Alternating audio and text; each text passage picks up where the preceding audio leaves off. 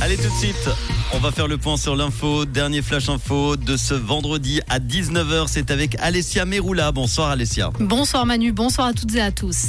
Un nouveau site médical a vu le jour au nord de Lausanne. Le centre de santé Blécherette est l'initiative d'Unisanté en collaboration avec le canton et la ville de Lausanne. Il comporte 15 salles de consultation, une salle de soins, un laboratoire d'analyse et une salle de radiologie. Le but est de répondre aux besoins en soins des habitants des quartiers de la Blécherette, de la Pontaise et des Plaines du Loup. À Genève, le canton change de cible pour favoriser l'essor de la voiture électrique. La subvention aux bornes de recharge individuelles introduite en 2019 est abandonnée, ceci au profit d'une aide financière à l'installation de dispositifs de recharge dans les parkings des immeubles d'habitation.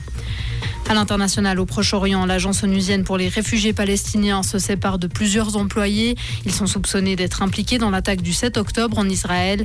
Les États-Unis vont pour leur part suspendre temporairement tout futur financement à cette agence.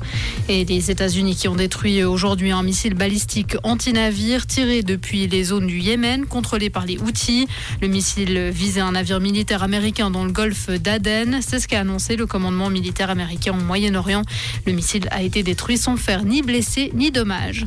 Et puis en football, Jean-Pierre Nasmé part en Italie. Il ne viendra donc pas au Servette FC. L'attaquant camerounais quitte les Young Boys pour rejoindre le club italien de Côme en Série B où il a signé pour deux saisons et demie. Merci Alessia, bonne soirée, bon week-end. Comprendre ce qui se passe en Suisse romande et dans le monde, c'est aussi sur rouge.